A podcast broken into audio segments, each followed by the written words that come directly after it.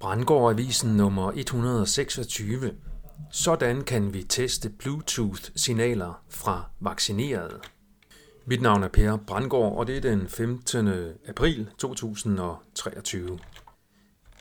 I denne udgave ser jeg nærmere på Bluetooth-signaler fra vaccinerede personer, Mette Frederiksens diktatur, omgåelse af online censur og 9-11-sagen.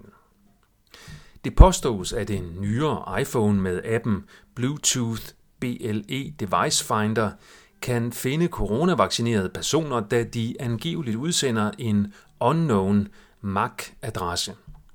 Det påstås, at dette sker, fordi vaccinerne indeholder udeklareret avanceret nanoteknologi.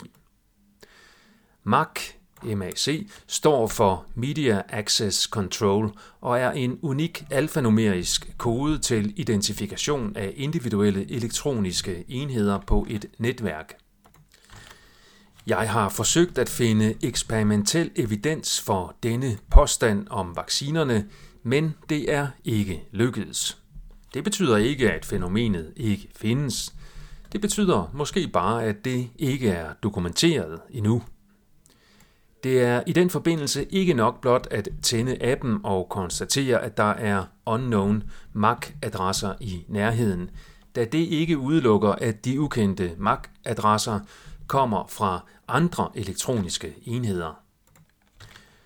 Det er nødvendigt med kontrollerede eksperimenter et sted, hvor der i udgangspunktet slet ikke er nogen MAC-adresser at spore. Det betyder i praksis, at man må ud på landet eller på anden vis langt væk fra al elektronisk udstyr. Når man har foretaget baseline-målingen og konstateret, at området er magfrit, så kan man begynde at måle i for eksempel et 2x2 design, det vil sige fire grupper af forsøgspersoner. A. Uvaccineret uden elektronisk udstyr. B. Uvaccineret med elektronisk udstyr. C vaccineret uden elektronisk udstyr, og D. Vaccineret med elektronisk udstyr. Det elektroniske udstyr kan for eksempel være en tændt mobiltelefon. For at bekræfte teorien, så skal der ikke være nogen unknown blandt A og B. Der skal desuden kun være unknown MAC-adresser ved C, mens der skal være både kendte og ukendte ved D. Forsøget skal desuden omfatte tilstrækkeligt mange forsøgspersoner for at udelukke statistiske tilfældigheder, og det skal helst også foregå blindet for ham eller hende, der foretager målingen. Både BT, Altinget og Berlingske har bragt artikler, der afslører, at Mette Frederiksens frifindelse af Barbara Bertelsen ikke holder, men tværtimod afslører Mette Frederiksens diktatoriske foragt for retfærdighed. Møgssagerne hober sig op for Socialdemokratiet, og selvom de har fået reduceret Venstre til at være en flok nosseløse embedsmænd, der blot forvalter Mette Frederiksen og Lars Lykkes globalistiske, landsundergravende, sundhedsskadelige og frihedsrøvende politik, så kan selv de mest lydige hovedstrømsmedier ikke længere afstå fra at kritisere deres arbejdsgiver. AE911truth.org minder os i en ny artikel om vigtigheden af også at publicere i trygt papirformat i denne tid, hvor online-censuren tager til. AE911truth.org er hjemmesiden for Architects and Engineers for 9-11 Truth. 9-11-sagen minder på mange måder om covid-19-sagen.